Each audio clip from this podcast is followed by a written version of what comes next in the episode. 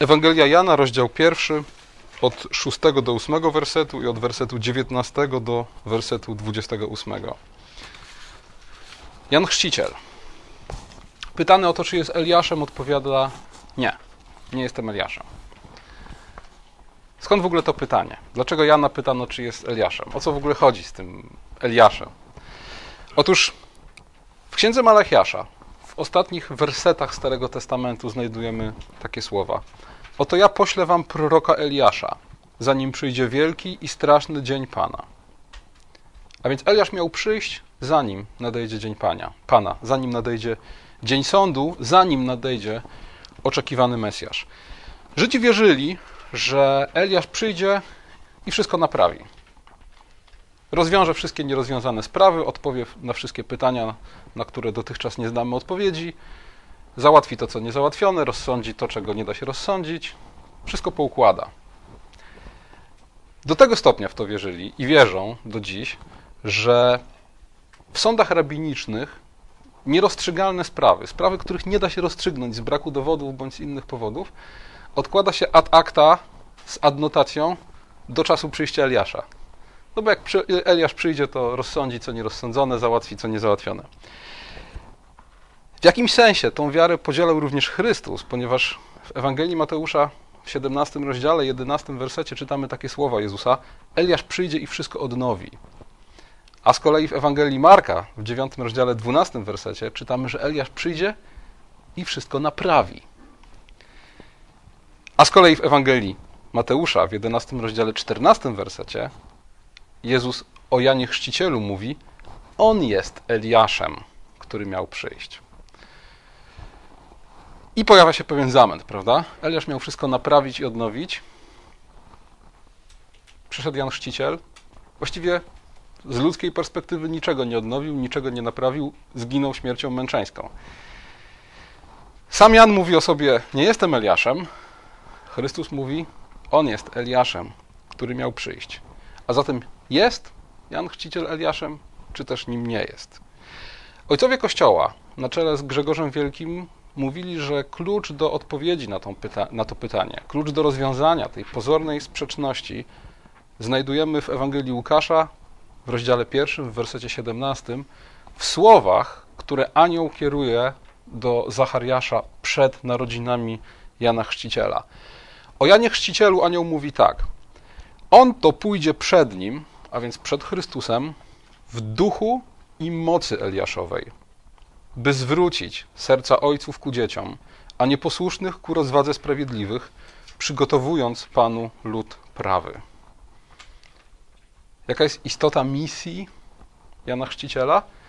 Pójdzie przed Chrystusem w duchu i mocy Eliaszowej, aby zwrócić serca ojców ku dzieciom, nieposłusznych ku rozwadze sprawiedliwych, aby przygotować Panu lud, lud prawy, lud oczyszczony od grzechu. I kiedy słyszymy te słowa anioła, to momentalnie powinny przyjść nam na myśl te właśnie słowa z księgi Malachiasza, ostatnie słowa Starego Testamentu. Ja poślę wam proroka Eliasza, zanim przyjdzie wielki i straszny dzień Pana i zwróci serca ojców ku synom, a serca synów ku ich ojcom, abym, gdy przyjdę, nie obłożył ziemi klątwą. A więc zestawienie tych dwóch wersetów wyraźnie nam wskazuje, że rzeczywiście Jan Chrzciciel jest tym zapowiadanym Eliaszem. Że rzeczywiście ta misja zapisana w ostatnich wersetach Starego Testamentu należy do Jana Chrzciciela. Zwrócić serca ojców ku synom, zwrócić serca synów ku ojcom, przygotować Bogu lud prawy, oczyszczony z grzechów, po to, by Bóg, kiedy przyjdzie, nie obłożył ziemi klątwą. A więc był Jan Chrzciciel zapowiadanym Eliaszem. Dlatego, dlaczego zatem odpowiada nie?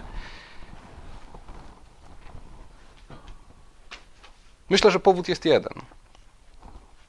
Jak wiele wyobrażeń Żydów w czasach Jezusa, ich wyobrażenie o przyjściu Eliasza było fałszywe. Po pierwsze, oni wyobrażali sobie, że to nie ktoś na wzór Eliasza, pojawi się pośród nich, ale wyobrażali sobie, że to ten konkretny Eliasz wstanie z grobu i przyjdzie. W tym sensie Jan mówi: Nie jestem Eliaszem. Nie jestem tym, kogo wy się spodziewacie, bo wy spodziewacie się, że Eliasz wstanie z grobu i przyjdzie. Po drugie, moja misja na Ziemi nie będzie wyglądać tak, jak wy sobie wyobrażacie. To nie jest tak, że ja teraz przyjdę, pogonię wszystkich waszych prześladowców, rozwiążę wszystkie wasze nierozwiązane sprawy, wydam wyroki we wszystkich sprawach, w których wy nie potraficie ich wydać i w ogóle poukładam wszystkie klocki, które wy żeście popsuli. Tym Eliaszem, na którego wy czekacie, nie jestem.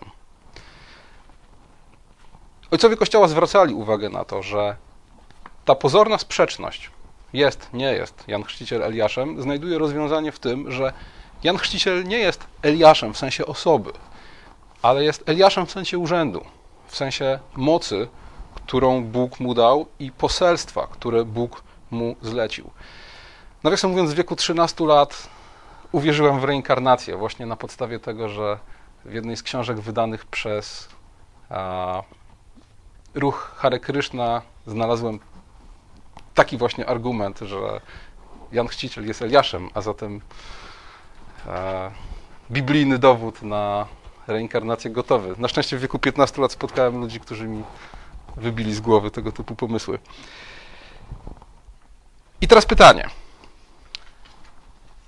Pytanie do dzieci, ale nie tylko. Jakiego cudu dokonał Jan Chrzciciel?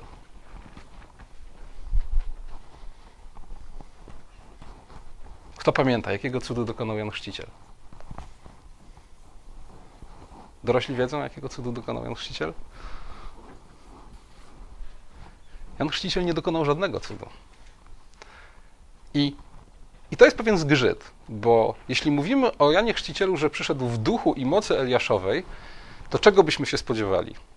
Kogoś, kto trzy cuda robi na śniadanie, tak? czy przed śniadaniem, a pięć przed obiadem.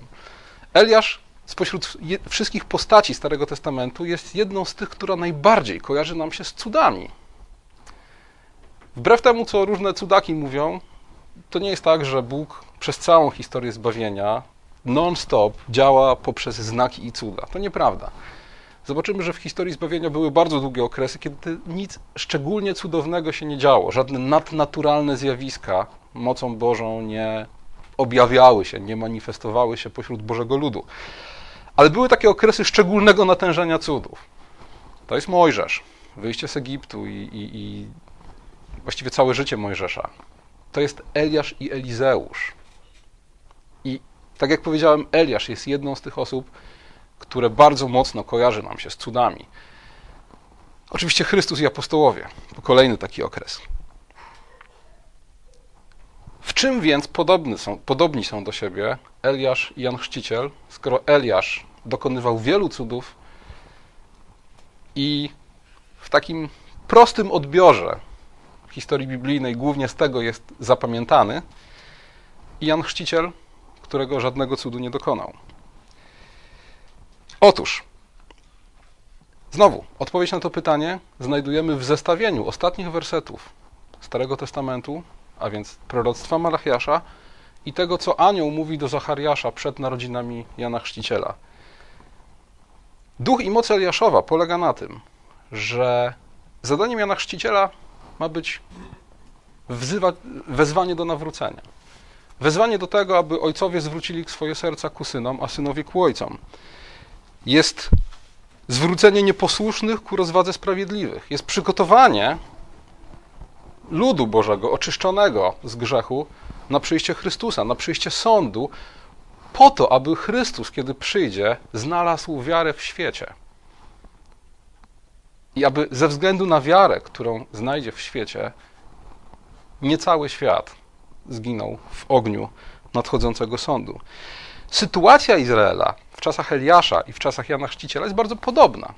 W obu przypadkach Izrael znajduje się na dnie, od którego musi się odbić. Oczywiście z zewnątrz wygląda to inaczej, prawda? Dlatego, że to dno w czasach Eliasza jest widoczne w sposób oczywisty. Izrael przeszedł z etapu liturgicznego bałwochwalstwa do bałwochwalstwa przymierzowego, oddaje cześć obcym bogom, buduje posągi Bala i Aszery i w ogóle to zepsucie jest, jest gołym okiem widoczne. Na tyronie zasiada Ahab, no cóż gorszego się może stać?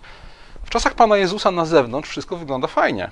Jest odbudowana świątynia, w której zgodnie z prawem mojżeszowym składane są ofiary. Są po wsiach synagogi, gdzie czyta się Torę i śpiewa psalmy. Są faryzeusze, którzy pilnują, żeby broń Boże ktoś imienia świętego Jachwę nie wypowiedział głośno. Nie wiem, czy oglądaliście żywot Briana, ekipy Monty Pythona, polecam.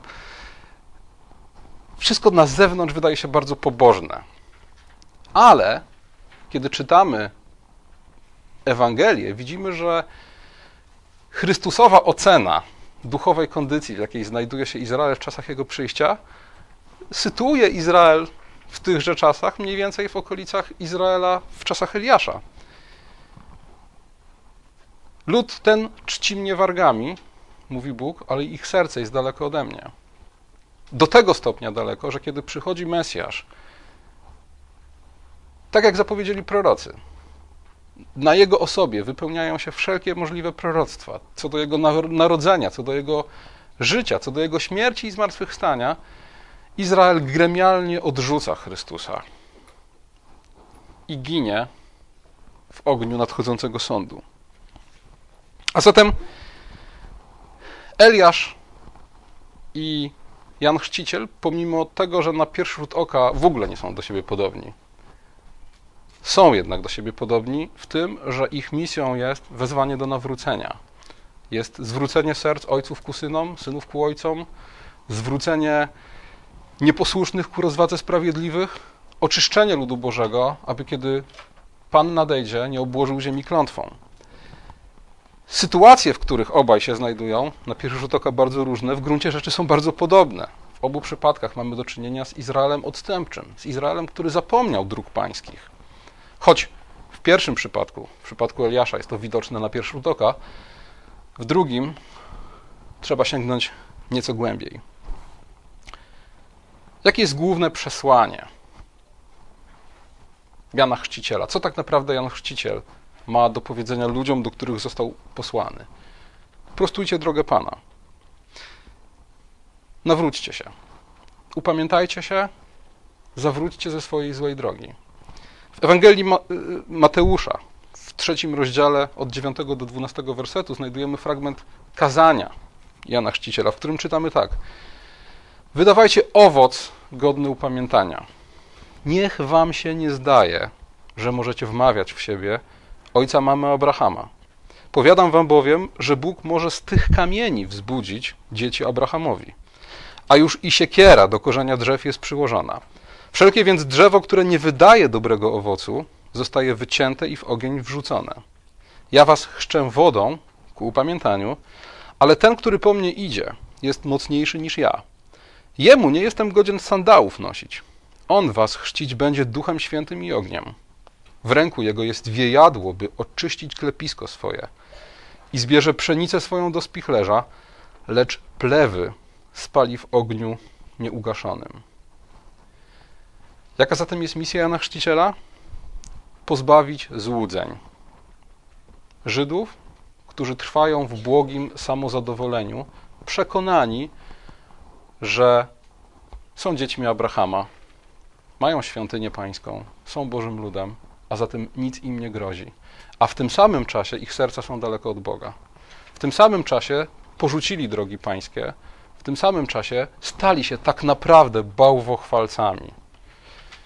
I choć w zewnętrzny sposób oddają cześć Bogu zgodnie z regułami ustalonymi przez prawo, przynajmniej co do zasady, to jednak ich serca są daleko od Boga,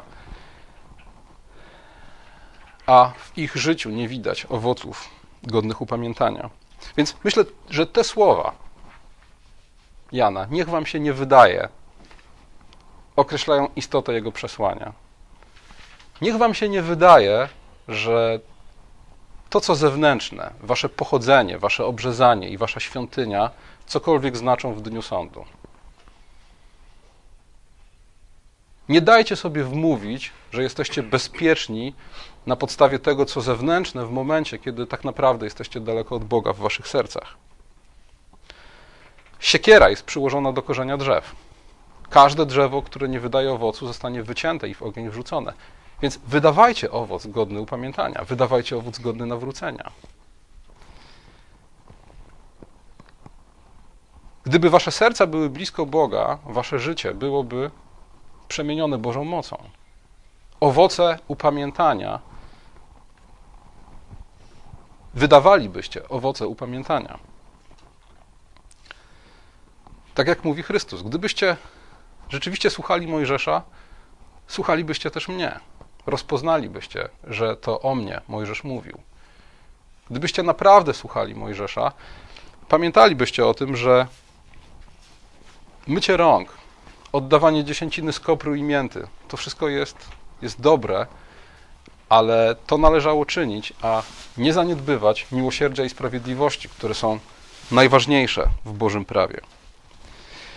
Ten, który przychodzi po mnie, mówi Jan Chrzciciel, on będzie chrzcił was Duchem Świętym i ogniem.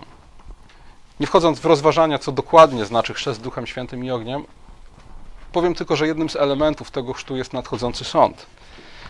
A więc ja wzywam was do upamiętania, ja chrzczę was wodą, ale ten, który przyjdzie po mnie, będzie chrzcił ogniem.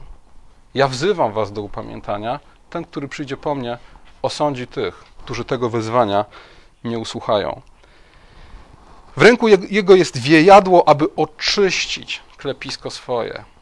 A więc przyjście Chrystusa jest jednym z celów przyjścia Chrystusa jest oczyścić uprawę pańską, oczyścić Izrael, lud Boży, oddzielić ziarno od plew. Czy dzieci wiedzą, co to jest plewa?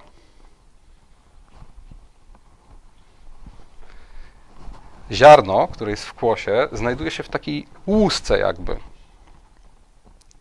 I żeby na przykład zrobić mąkę z ziarna, trzeba oddzielić ziarna od plew, a więc ziarna od tych łusek, w których znajdują się wtedy, kiedy są jeszcze w kłosie. W tym czasie, w czasie Jana Chrzciciela, robiono to w bardzo specyficzny sposób, tak zwanym wiejadłem. Polegało to na tym, że wymieszane ziarno z plewami podrzucało się w górę, gdzie wiatr rozwiewał plewy i zostawało ziarno. I kiedy zajrzymy do różnych fragmentów Starego Testamentu, to nie mamy wątpliwości, że do plewy zwykle przyrównywani są ludzie bezbożni. Psalm pierwszy. Nie tak jest z bezbożnymi. Są oni bowiem jak plewa, którą wiatr unosi. Księga Sofoniasza, drugi rozdział. Zanim staniecie się jak plewa, którą wiatr unosi, zanim was dosięgnie żar gniewu Pana, zanim was zaskoczy dzień gniewu Pana, szukajcie Pana, wszyscy pokorni ziemi. Szukajcie sprawiedliwości, szukajcie pokory. A zatem ten obraz oddzielenia ziarna od plew, to co ma się stać w związku z przyjściem Chrystusa, to jest oczyszczenie Bożego klepiska, a więc ludu Bożego, oddzielenie ziarna od plew. A zatem misją Jana jest przygotować ludzi na nadchodzący sąd poprzez pozbawienie ich złudzeń, poprzez wskazanie im, że pokładanie ufności w rzeczach zewnętrznych, w tym, że są Izraelitami z pochodzenia, że jest świątynia pańska pośród nich, a oni są obrzezani i co sabat chodzą do synagogi, że to jest droga śmierci, że jeśli chcą przetrwać nadchodzący sąd, muszą zwrócić, muszą nawrócić się, upamiętać ze swoich grzechów i całą swoją ufność położyć w Bogu. I na znak tego Jan chrzci. Chrzci poprzez zanurzenie w wodzie, na znak tego, że człowiek odwraca się od swoich grzechów, zanurza się, a więc umiera i wynurza się, a więc powstaje do nowego życia. Jest jedna ciekawa rzecz, która odróżnia chrześcijana i chrzest chrześcijański od chrztów obmyć, o których czytamy w Starym Testamencie. W olbrzymiej większości obmyć starotestamentowych można powiedzieć, że chrzczący chrzcił się sam, a więc sam zanurzał się w wodzie. Jest jeden przypadek chrztu dokonywanego przez kogoś. Jest to chrzest, obmycie przed ordynacją kapłańską. Drugi przypadek to jest przypadek już nie starotestamentowy, ale przypadek, można powiedzieć, z praktyki żydowskiej w czasach poprzedzających przyjście Jezusa, to był chrzest neofitów. Poganin, który chciał stać się Izraelitą, zanim został obrzezany i włączony w pełni do ludu Bożego, też był chrzczony na znak obmycia się z brudów pogaństwa. I wydaje się, że właśnie nieprzypadkowo ich chrześcijana, ich chrzest chrześcijański jest dokonywany na osobie przez kogoś innego. W przypadku chrztu Jana myślę, że było to był to swego rodzaju wstrząs, swego rodzaju wyzwanie, prowokacja w kierunku Żydów.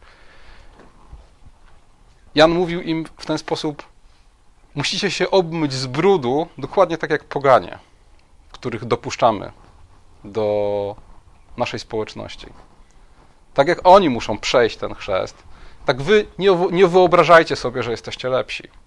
Też jesteście grzesznikami i też wzywam was do tego, abyście na znak tego, że uznajecie swój grzech w oczach Boga i chcecie nawrócić się z niego, abyście na znak tego przyjęli chrzest.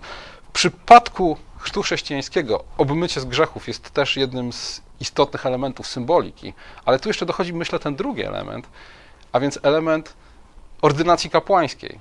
No, kiedy jesteśmy chrzczeni, jesteśmy włączani w lud kapłański, stajemy się kapłanami, wszyscy bez wyjątku, kapłanami Boga żywego. I dokładnie takie znaczenie miał też chrzest Jezusa, kiedy Jezus był chrzczony przez Jana. On oczywiście nie musiał obmywać się z brudów pogaństwa, ale był to początek jego publicznej działalności i w jakimś sensie była to jego kapłańska ordynacja. Reasumując, jakie jest przesłanie Jana Chrzciciela dla nas dzisiaj? Wydaje się, że dokładnie takie same, jak dla Żydów w czasach, w których Jan Chrzciciel chodził po ziemi. Porzućcie złudzenia. Nie łudźcie się. Nie łudźcie się, że rzeczy zewnętrzne dadzą wam bezpieczeństwo. Nie łudźcie się, że zewnętrzne wypełnianie pewnych praktyk, że zewnętrzne posłuszeństwo jest tym, co, co czyni was dziećmi bożymi i co zapewnia wam bezpieczeństwo w dniu nadchodzącego sądu. Nie mówcie sobie, a jesteśmy ochrzczeni i co tydzień chodzimy na nabożeństwa. Nie mówcie sobie, nie kradniemy, nie łajdaczymy się i tak dalej, i tak dalej. Apostoł Paweł w liście do Galacjan pisze tak. Bo kto uważa, że jest czymś, gdy jest niczym, ten zwodzi samego siebie. Niech każdy bada własne postępowanie, a wtedy powód do chluby znajdzie tylko w sobie samym, a nie w zestawieniu z drugim. Można powiedzieć, że poselstwo Jana Chrzciciela to jest poselstwo przeciwko ludzkiej religijności. To jest poselstwo przeciwko duchowi samousprawiedliwienia. A więc duchowi, który usprawiedliwienia nie szuka w Chrystusie, w Jego śmierci na krzyżu, w darze łaski, a w samym sobie. W swoich uczynkach, w swoich praktykach religijnych, w swoim pochodzeniu, czy w swojej sprawiedliwości. Duch samousprawiedliwienia, co jest myślę dość oczywiste, przejawia się bardzo często w szukaniu chluby w porównaniu z innymi, tak? Może jestem grzesznikiem, ale nie jestem taki zły jak inni. Może czasem okłamię, ale nie zabijam. I tak dalej, i tak dalej, i tak dalej. Apostoł Paweł mówi: Niech każdy bada własne postępowanie, a wtedy powód do chluby znajdzie tylko w sobie samym, a nie w zestawieniu siebie z drugim. Kto uważa, że jest czymś, gdy jest niczym, zwodzi samego siebie. Nie łudźcie się, mówi apostoł Paweł. Bóg nie dozwoli z siebie szydzić.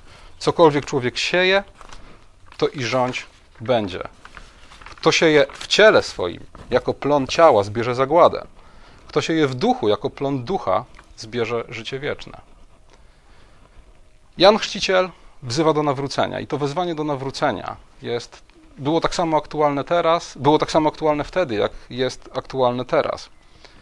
Każdy człowiek jest wezwany do tego, aby się nawrócić do Chrystusa, bo jest to jedyna droga zbawienia, jedyna droga, aby przetrwać nadchodzący Boży Sąd. Każdy, każde dziecko Boże, każdy, który należy do Chrystusa, jest wzywany do tego, aby każdego dnia nawracać się ze swoich grzechów. Czasem przedstawia się Ewangelię w taki sposób, jakby Chrystus przyszedł na ziemię po to, żeby nam było dobrze, po to, żeby nam zrobić dobrze, żeby nas uszczęśliwić. Podczas kiedy Lloyd Jones napisał kiedyś, że Bóg bardziej pragnie tego, abyśmy byli święci, niż tego, abyśmy byli szczęśliwi. Chrystus przyszedł po to, aby zwrócić nasze serca ku Bogu, abyśmy porzucili swoje grzechy i żyli w Jego sprawiedliwości. Co oczywiście w perspektywie ostatecznej daje nam szczęście, ale tym, czego powinniśmy szukać, nie jest szczęście, tylko świętość. Tym, czego powinniśmy szukać, są owoce upamiętania w naszym życiu. Jan Chrzciciel zwraca uwagę na ten często dzisiaj zapomniany element duchowego chrześcijańskiego życia, owoce upamiętania. Dzisiaj bardzo często zwracamy uwagę na decyzję pójścia za Chrystusem, na przy, przyjęcie Chrystusa, czy nawrócenie jako jeden jednorazowy akt. I zachowujemy się tak, jakby to, co działo się później, nie miało żadnego znaczenia. Ktoś może powiedzieć: Przyjąłem Jezusa, całe dalsze swoje życie przeżyć w grzechu i całkowitym upadku moralnym, a my mówimy: No, ale przyjął Jezusa. Myślę, że nic bardziej mylnego. Kiedy Jan wzywa do upamiętania, mówi: Wydawajcie owoce godne upamiętania. Każde drzewo, które nie wydaje owoców, jest złym drzewem. Siekiera jest przyłożona do korzenia. Takie drzewo zostanie wycięte i wrzucone w ogień. Dlatego, że prawdziwe nawrócenie, szczere nawrócenie do Chrystusa, ono musi w perspektywie wydawać owoce w naszym życiu. Jeśli tych owoców nie ma, nie możemy mówić o prawdziwym nawróceniu. Bonhoeffer w naśladowaniu pisał: Gdzie się podziały przestrogi Lutra, by wystrzegać się takiego głoszenia Ewangelii, które dawałoby ludziom poczucie bezpieczeństwa w ich bezbożnym życiu? Gdzie, gdzie to się podziało w naszym zwiastowaniu? Bardzo często te przestrogi z naszego zwiastowania zniknęły. Bardzo często jest tak, że sposób, w jaki zwiastujemy Ewangelię, sposób, w jaki mówimy ludziom, nawróć się, a będziesz zbawiony, daje im to właśnie bezbożne poczucie bezpieczeństwa w ich bezbożnym życiu. I Jan Chrzciciel jest jedną z tych postaci Biblii, które mówi: porzućcie złudzenia, nie łudźcie się, nie bądźcie naiwni. To nie działa w ten sposób. Zbawieni jesteście z łaski przez wiarę, nie przez swoje uczynki. Zbawieni jesteście mocą Jezusa Chrystusa, mocą Jego przelanej krwi. Ale to nie działa w ten sposób, że możesz w swoim bezbożnym życiu pocieszać się tym, że Chrystus za ciebie umarł, więc jesteś zbawiony. Oczywiście, znowu, jak to jest z tymi owocami w moim życiu? Czy w momencie, kiedy nie jestem zadowolony ze swojego życia, nie jestem zadowolony ze, swojego, ze swoich postępów w pobożności, powinienem popaść w rozpacz i powiedzieć sobie, najwyraźniej nie jestem prawdziwym chrześcijaninem? Nie, nie o to chodzi. W jakimś sensie można powiedzieć, że im bardziej dojrzałym chrześcijaninem jestem, tym mniej jestem zadowolony ze swoich postępów w świętości. Im bliżej jestem świętego Boga, tym bardziej widzę niedoskonałości swojego charakteru, tym bardziej widzę niedoskonałości w swoim naśladowaniu Chrystusa. I tu jest potrzebny Kościół, dlatego że to w Kościele poprzez służbę innym, poprzez pomoc innym, poprzez słowo zachęty, poprzez służenie innym tymi darami, które Bóg mi dał, mogę wydawać owoce godne upamiętania w taki sposób, że są one widoczne dla innych. W taki sposób, że to inni w jakimś sensie upewniają mnie z wdzięcznością, korzystając z mojej służby, w tym, że wydaje owoce godne upamiętania to Kościół jest po to, aby człowiekowi, który żyje w grzechu, a ma się dobrze i czuje się szczęśliwy i bezpieczny, powiedzieć: Stop, to nie tak. Nie możesz mówić o sobie, należy do Chrystusa i żyć w ten sposób. To Kościół jest potrzebny po to, by w jakimś sensie ocenić i skonfrontować owoce, które wydajesz w swoim życiu, ze świadectwem Twoich ust na temat Twojego nawrócenia to Kościół jest po to, aby przypominać w odpowiedni sposób, odpowiednio zbalansowane prawdy biblijne. Z jednej strony mówiąc, z jednej strony głosząc Ewangelię w taki sposób, by nie dawać, broń Boże, poczucia bezpieczeństwa człowiekowi w jego bezbożnym życiu, a z drugiej strony, żeby tych, którzy są przygnieceni własnym grzechem, zniechęceni własnymi słabościami, żeby ich pocieszać i mówić im: zwróć swój wzrok na Chrystusa. No, połóż swoją ufność w Nim, nie w sobie, połóż swoją ufność w Jego krzyżu, w Jego łasce, bo, bo to jest jedyna droga ucieczki przed nadchodzącym sądem. To jest jedyna droga ratunku.